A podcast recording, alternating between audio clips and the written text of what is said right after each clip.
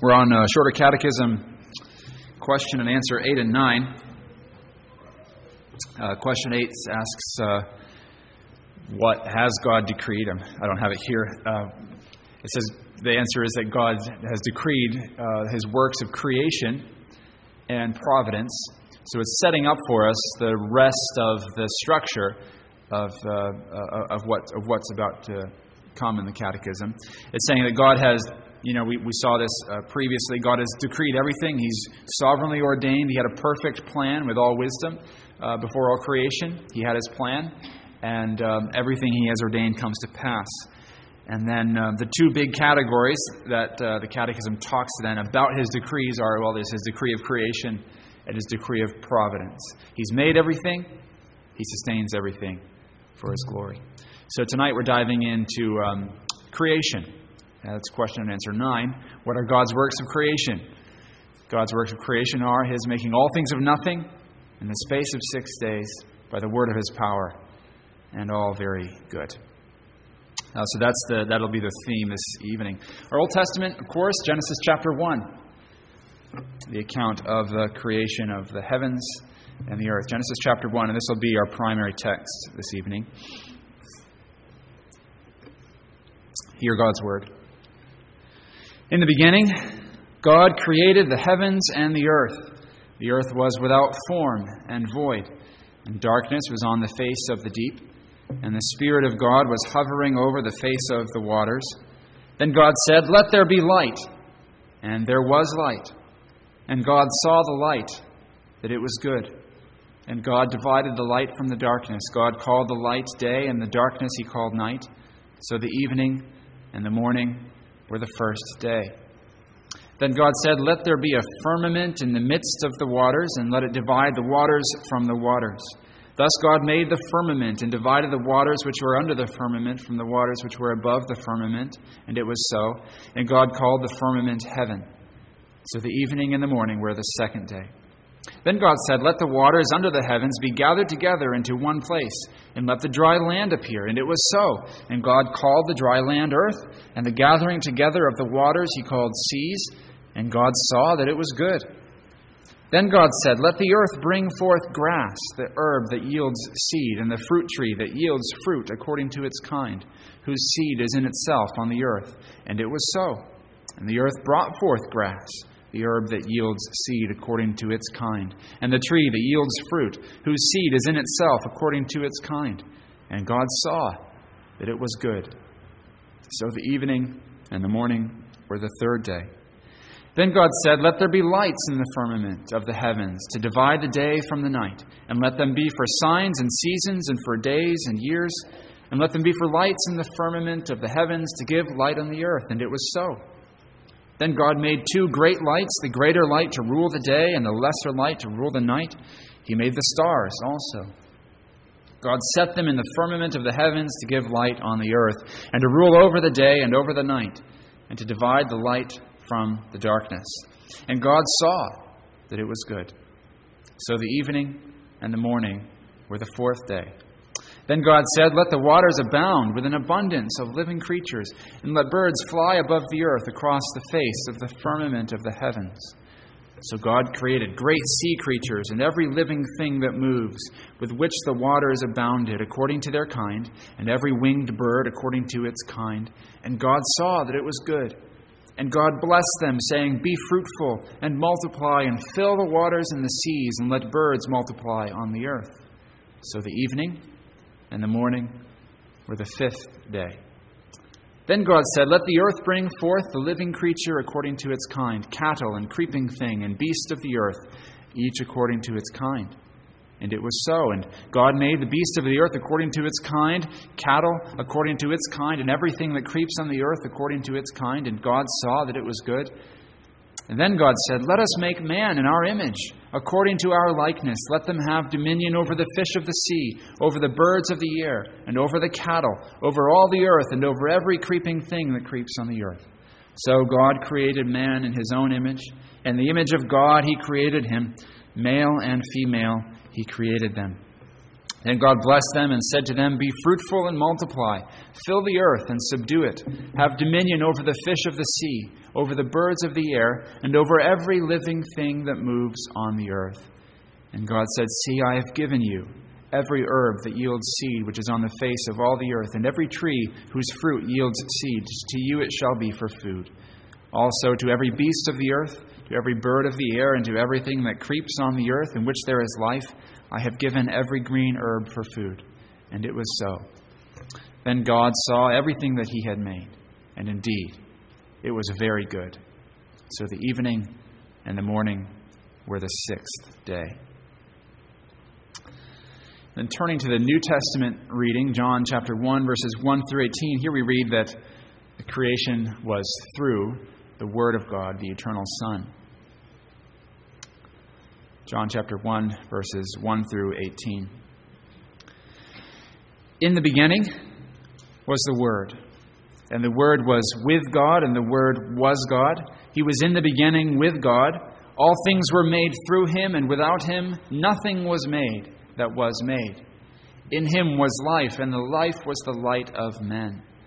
And the light shines in the darkness, and the darkness did not comprehend it. There was a man sent from God whose name was John. This man came for a witness, to bear witness of the light, that all through him might believe. He was not that light, but was sent to bear witness of that light. That was the true light, which gives light to every man coming into the world. He was in the world, and the world was made through him, and the world did not know him. He came to his own, and his own did not receive him. But as many as received him, to them he gave the right to become children of God, to those who believe in his name, who were born not of blood, nor of the will of the flesh, nor of the will of man, but of God. And the Word became flesh and dwelt among us, and we beheld his glory, the glory as of the only begotten of the Father, full of grace and truth. John bore witness of him and cried out, saying, This was he of whom I said, He who comes after me is preferred before me, because he was before me. And of his fullness we have all received, and grace for grace. For the law was given through Moses, but grace and truth came through Jesus Christ. No one has seen God at any time. The only begotten Son, who is in the bosom of the Father, he has declared him. Thus ends the reading of God's holy word. Let's pray together.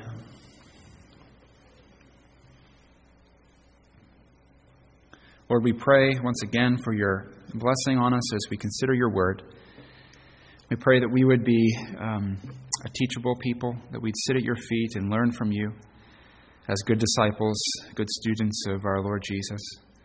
Father, we pray that you would teach us, uh, that you'd uh, shape us by what we believe. Help us, help us to uh, have all confidence in you and in your word, to trust you wholeheartedly. We ask this for Jesus' sake. Amen. There's probably no chapter in Scripture uh, which is as debated and uh, the subject of controversy and, um, and uh, difficulty as Genesis chapter 1. There might, there might be. I'm, I'm just guessing. But I, I, think that's probably a good guess, right? That, that this chapter is one of the most debated and, and one in which the debates can be some of the most heated, at least in the last couple hundred years since uh, Darwin, uh, Darwin wrote, right? Um, it's obvious why this would be such a, a, a controversial text, and uh, because so much depends on it. Right? It's the, it's, it's, it's the first page of Scripture. It's the foundation of everything else that is going to be said and everything else that's going to, be happen, to, to happen. If you get this wrong, you get the whole thing wrong, right? If you get the foundation uh, you know, out of level, out of square, the whole house is going to be out of level and out of square. So there's a lot riding on how you interpret Genesis chapter 1. Everything else comes after this, of course. So that's one reason why I think there's a lot of debate on it. Another is just that the claims of science, modern science, clash so clearly with the teaching of Genesis chapter 1. What Genesis 1 tells us about where this world came from and where we came from is so much, uh, it's so different. It's, it's, it's so opposed to everything that our culture says about where the world came from and, and, and where we've come from. This is, a, this is the, the, uh, the, the, scientific, the, the modern scientific view on, on the origins of the universe dominates so strongly in, in every aspect of our culture. So, this is a hard position to hold that the Lord God made heaven and earth, as Genesis 1 so clearly teaches. So, it puts the sharpest possible point on the question for us Who are we going to believe? There are other places in Scripture, maybe the, the point of that question doesn't hit us as strongly, but here I think it really does. Uh, who is my authority? Who am I going to listen to? Who am I going to believe? Uh, what, what's the highest authority for me? Is it what man says or what God says? What about when they disagree? How do we wrestle through that? Uh, this, this is where the rubber meets the road. But these debates are important, but of course, to, to just look at the debate about Genesis chapter 1 would really be to miss the whole point, wouldn't it?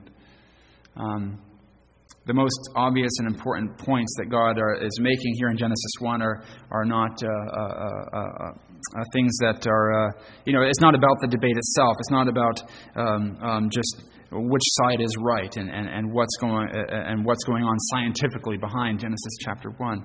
The point is that God is the creator this isn't uh, written to be a scientific text. I mean, it's, it's written as history. It's written as uh, this is what happened. This is the historical account of, of how the creation begins. But, but the point is that it's proclaiming to us, over against all false gods and all other forces, that God alone is the sovereign creator of everything. It's like a, it's a, it's a proclamation. It's a, it's a, it's a glorious uh, a trumpet blast saying, God is king over everything. He made everything.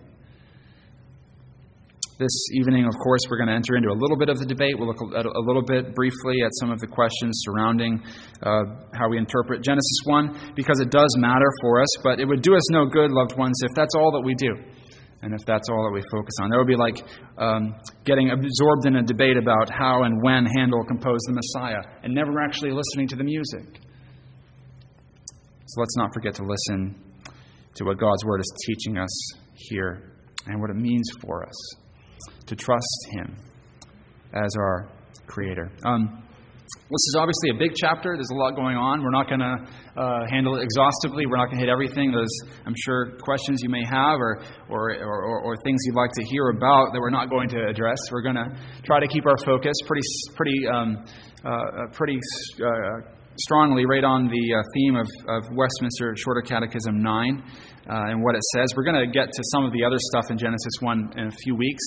As it comes up, we'll be talking about the creation of man. So we'll probably be back here in Genesis 1 for that. We'll be talking some about the Sabbath at some point, and that has roots here. So we'll, we'll, we'll unpack more of this in, in weeks to come. For tonight, we're, we're going to be looking really at um, this, this question and answer, the shorter catechism, and, and seeing the basis for it in Genesis 1.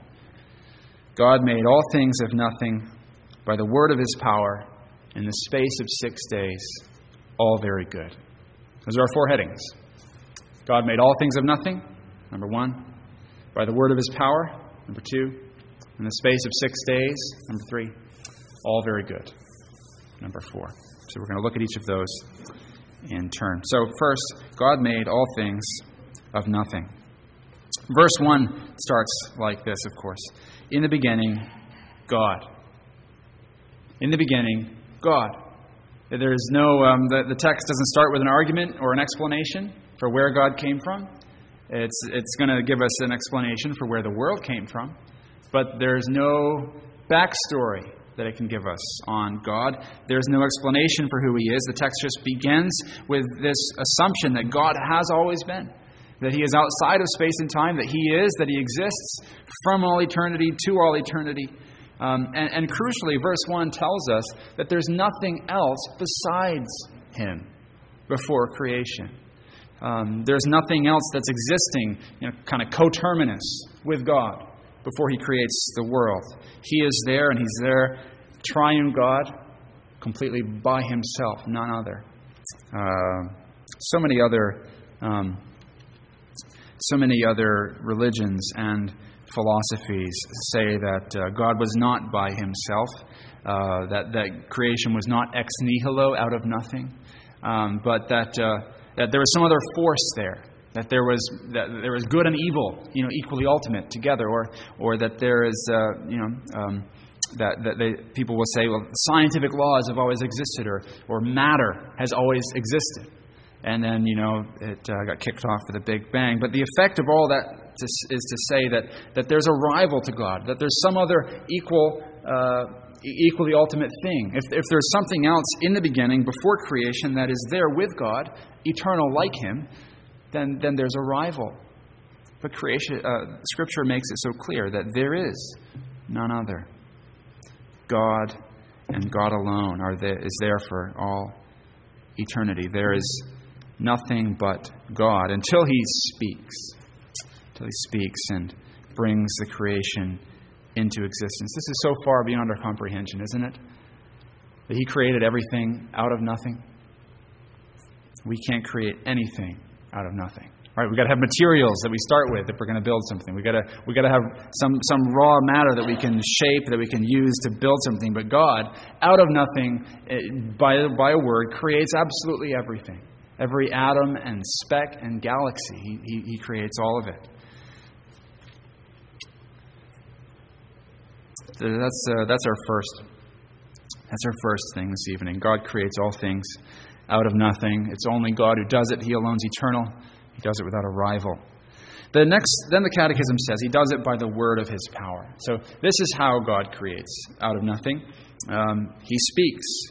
He speaks, and it happens exactly as he speaks. Uh, this is the refrain that we get over and over in Genesis 1, isn't it? This is the impetus for the action. This is what drives the action and the drama of this chapter. It's God speaking. It says, And God said, Let there be light. And God said, Let there be this, that, and the other. And God said, and God said. It says it over and over. And, and if you could imagine the picture, right? God speaks, and suddenly there's light. And suddenly there's, there's, uh, uh, there, there, there are, there are uh, planets and stars and galaxies. He speaks a word, and suddenly mountains are surging up out of the sea. It's a glorious picture of his, his, his awesome power. What would it have been like to witness that creation? of all things as he speaks, and all things spring into existence. Job 38 speaks of this in uh, really high and, and, and, and wonderful language. It says, Where were you when I laid the foundation of the earth? Tell me if you have understanding. Who determined its measurements? Surely you know. Or who stretched the line upon it? On what were its bases sunk? Or who laid its cornerstone when the morning stars sang together and all the sons of God shouted for joy? Or who shut in the sea with doors when it burst out from the womb? When I made clouds its garment and thick darkness its swaddling band, and prescribed limits for it, and set bars and doors, and said, Thus far shall you come, and no further and here shall your proud waves be stayed. Have you commanded the morning since your days began, and caused the dawn to know its place? That's what God does by His Word. He commands creation into existence and sustains it by His Word. Everything in the whole universe obeys His all powerful Word. What do we learn here, loved ones? Well, we learn just the, the, um, that there, there, we can't have a, a, a, an understanding of how the world came to be that excludes this. We, we cannot square this view of how the world came to be with a purely naturalistic evolutionary worldview. Um, there is no room for that. Uh, there's no room for having a process of how the world came to be apart from God's creative, all powerful voice commanding it to be. Scripture leaves no room there. We also see here just the overwhelming power of God's voice. We addressed this a little bit in our Sunday school class this morning, didn't we? That it's the Word of God that brings about creation. God's voice is spoken of in Scripture uh, uh, as uh, in the most uh, powerful terms. Think of Psalm 29, verses 3 through 9, describes God's voice like this It says, The voice of the Lord is over the waters, the God of glory thunders the Lord over many waters. The voice of the Lord is powerful. The voice of the Lord is full of majesty. The voice of the Lord breaks the cedars. The Lord breaks the cedars of Lebanon. He makes Lebanon to skip like a calf, and Sirion like a young wild ox. The voice of the Lord flashes forth flames of fire. The voice of the Lord shakes the wilderness. The, vo- the Lord shakes the wilderness of Kadesh. The voice of the Lord makes the deer give birth and strips the forests bare, and in his temple all cry, Glory.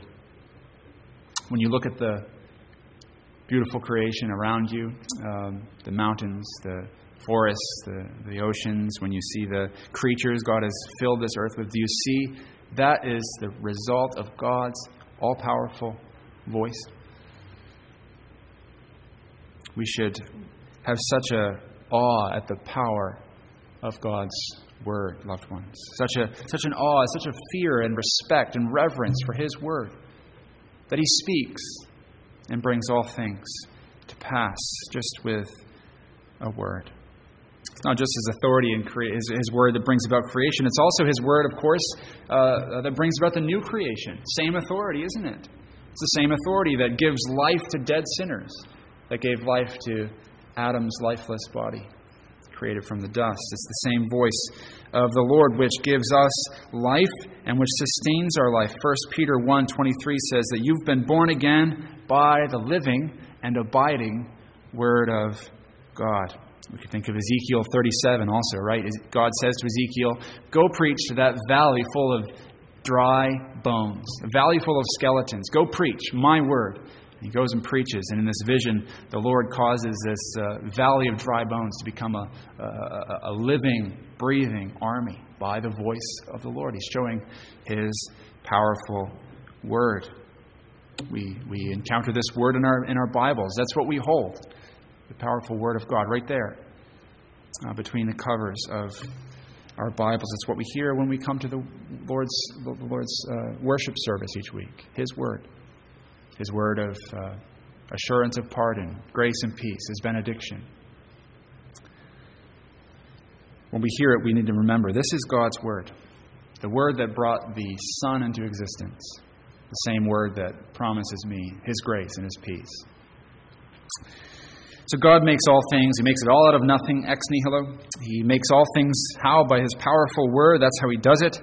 Then the Catechism says God makes all things in the space of six days. God makes everything from nothing by the word of His power in six days. And here's where the debate comes in, of course, right? Uh, the, the, the, the scriptures put this clearly, and the Catechism, without much comment, simply reflects the testimony of Genesis 1. Genesis, uh, uh, the chap- Genesis chapter 1 ends like this And there was evening and there was morning the sixth day. Genesis 2, verse 1 says, Thus the heaven and earth were finished, and all the host of them. So the Lord clearly says in His Word it took six days to create everything. Now, Genesis doesn't specify how long those days were, and um, uh, we might assume, well, yeah, they're, they're probably uh, it's using language that we understand as six 24 hour days, or days of ordinary length, like any other day, because that's the language Scripture is using. But we, we can see that also in, in Genesis chapter 1, there's some uh, strange things about these days. Right? The Lord creates um, light on day one, but He doesn't create the sun till day four. So, so um, what's, what's going on here? Um, so they're not ordinary days in that sense. These are, these are miraculous days, spectacular days, full of God's power. Yet the text seems to be saying quite, quite um, clearly that uh, we should think of these as, as the foundation and basis for our earthly week of six days plus one. It seems like they were six ordinary days. Some people will argue, well, well, uh, uh, it'd be much easier if we if we said these each day is is uh, represents an age you know, is maybe thousands of years. We read in Scripture, a, a day is as a thousand years. A thousand years is as a day with the Lord. Maybe that applies here. But of course, if we're, if we're reading the text closely, we see that that would mean that, um, uh, uh, you know, um, God creates vegetation on the earth in day three, but not the sun until thousands of years later, day four. It's a hard view to hold. Some people will also argue that um, the chapter isn't supposed to be taken literally. That um, it's a mistake to read it and say, well, this is intending to give us a historical, literal account of what happened. That Moses never intended that when he wrote it. If Moses wrote it, they might add. Um, that that uh, this, is, um, this is poetry. This is mythology, and, and the ancient people of Israel would have understood it as poetry and mythology. But, loved ones, um, you know, you can see why people would want to do that. It leaves room for an evolutionary process. It, it leaves room to kind of make room for uh, the consensus of secular science. But this view, too, is, is filled with problems. Uh, uh, for the one thing, does God, if God uses the evolutionary process, does He allow death to come into His creation? for millions of years before the fall? And, and how, does he, how does he create man in his image? If, if man is uh, the result of an evolutionary process, does God come in at some point and kind of, uh, I don't know, beam Adam down into history as a man made in his image? Um, so that, that view is uh, fraught with problems as well. And then there's the simple fact that um, the Hebrew of Genesis 1 is written clearly overwhelmingly clearly as historical narrative. The, the, the, Hebrew syntax, the way the grammar is structured, the sentences are structured and put together, is the syntax of historical narrative. In Hebrew, you have a certain way you write poetry, and a certain way you write other things, law, etc. And you have a certain way that you write historical narrative. And Genesis 1 is written that way, as historical narrative, as a fact of here's the history of how God made heaven and earth. I don't think any Israelite reading this would ever have thought, what a lovely little poem this is. What a lovely story. Uh, what a lovely mythology. I wonder if it's you know true. Well, they would have said, this is where the history of the world starts. This is a historical account. So I think it's, it's clear that um, these are six days. They're six ordinary days.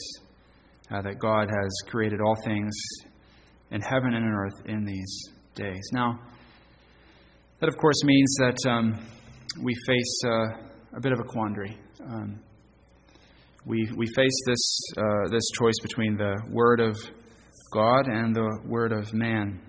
Of course, there is so much that God does tell us in His world, in His general revelation, right?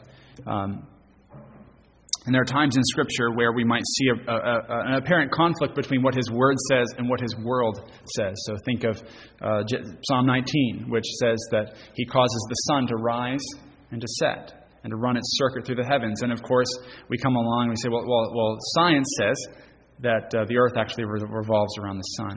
But I don't think there's really a, um, a conflict there between God's Word and uh, the revelation that He's given us in His world.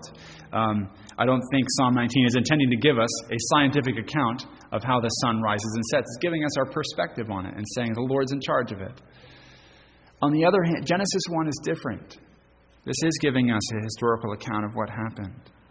And uh, so when we do come to these instances, as we do here, where the Word of God and, and what, um, uh, what man seems to say about science, when, when, when there appears to be a conflict and a contradiction there, we have to decide who our authority is. We have to decide who we're going to trust and who we're going to submit to. And we should put all authority on the Word of God, shouldn't we? Why does this all matter? Why is it, why is it important? Um, you don't have to believe this to be saved, I don't think. Uh, there have been many good saints and many good Christians throughout the history of the church who took different views than I take on Genesis chapter 1. And you can take a different view, of course, on Genesis chapter 1. I'm giving you what I think is the clearest exegesis of the text. Um, uh, so, so, why do we need to um, believe this? I think just because it highlights for us um, the glorious power of our God. He created everything in a week, six days. That's an astounding thing. So I think by, by uh, accepting that and trusting Him for that, we are just that much more compelled to worship Him and to trust Him. All right, the final thing the Catechism says is that God created all this very good. And again, we see this in Genesis 1 over and over. This is if. Um, and God said, and God said, if that's part of the refrain of Genesis 1, the other part of the refrain is, and it was good. And he saw that it was good it was good. And then at the very end of the chapter 131, God saw everything he had made, and behold, it was very good. God makes uh, his creation good. That's the clear teaching here. What does this mean for us? It means there's no flaw in God's original creation. There's no, nothing inherently wrong in the design. Nothing He made is inherently sinful. We live in a post fall world where sin has come in and sin has um, sin seems to have destroyed and, and, disrupted everything. So, what are we to do then as we look at uh, God's creation? Does, it, does that mean that um, the creation's been tarnished? Is it sinful now? What, what does the fall mean for for this? Is, is it mixed? Is God's creation no longer good like He said it was in chapter 1? Well, so um, when Adam takes the forbidden fruit there in the Garden of Eden, um, in that good creation, what he's, what he's doing there in that instance is that he is uh, he's trying to eliminate God from the equation. He's trying to have the goodness of God's creation apart from God Himself. He wants to enjoy the creation without the Creator. He wants, uh, he, he wants to get rid of God and just have the creation. Of course, after that happens, he can't actually enjoy the creation at all. We're made to enjoy it with respect to the Creator. And as soon as we try to exclude the Creator, we don't enjoy it after all. And so um, God places his curse on Adam, and he places a curse on the world because of him. And so after the fall, the creation, yes, it's good, but it's under a curse. It's under the wrath of God thorns start to grow. Things get painful. Things become futile. Things feel like a waste of time. Uh, death comes in. The world becomes sort of like a great ruin. Uh, picture like a, a, great ruin from uh, uh, ancient Greece or something. And you can see it once was a beautiful thing, but now it's in disrepair and decay. That's the effect of sin on the world. But because of the effect of sin on the world, some people start to look at creation and say, well, it's not actually good, is it? it it's inherently, um, there's, there's something wrong in the design. And again, so many uh, religions and philosophies do this. Um, and we can think that uh, the world, you know, it's full of temptations to sin, therefore there's got to be something wrong with it. Um, because of gluttony, we say there's something inherently bad, perhaps, about food and enjoying food. Or because of drunkenness, we say there's something inherently bad about alcohol and enjoying it. Uh, because of lust and fornication, we say there's something inherently bad or unclean about sexuality. All these things that God has created good. And there's a, there's a, there's a grain of truth there. The world has become filled with temptations for us. John reminds us don't love the world or the things in the world. Don't, um, don't make the things in the world ultimate. Don't treat them as gods. Uh, uh, but he doesn't mean there, John doesn't mean don't love the things God has made. For the non Christian, uh, there is no other way. They, they, they do continue to taste um, the goodness of God's creation, but they can't enjoy the world for God's sake because they're enslaved to their sin. So they turn what God has given them into a, uh, as a gift into a substitute God, right? Just like we said about Adam. They, they kind of try to write God out of the picture, enjoy the creation without reference to the Creator. But for Christians, it's different. For us, loved ones, by the glorious grace of God in Christ, we have been given new life, and so we don't live under the curse anymore. Yes, we live with the effects of it all around us and the effects of it on our lives. We can see the, the creation groaning under the curse, as Paul writes in Romans chapter 8, but we know Christ has come to, to bring blessing on us and, and to bring about a new creation.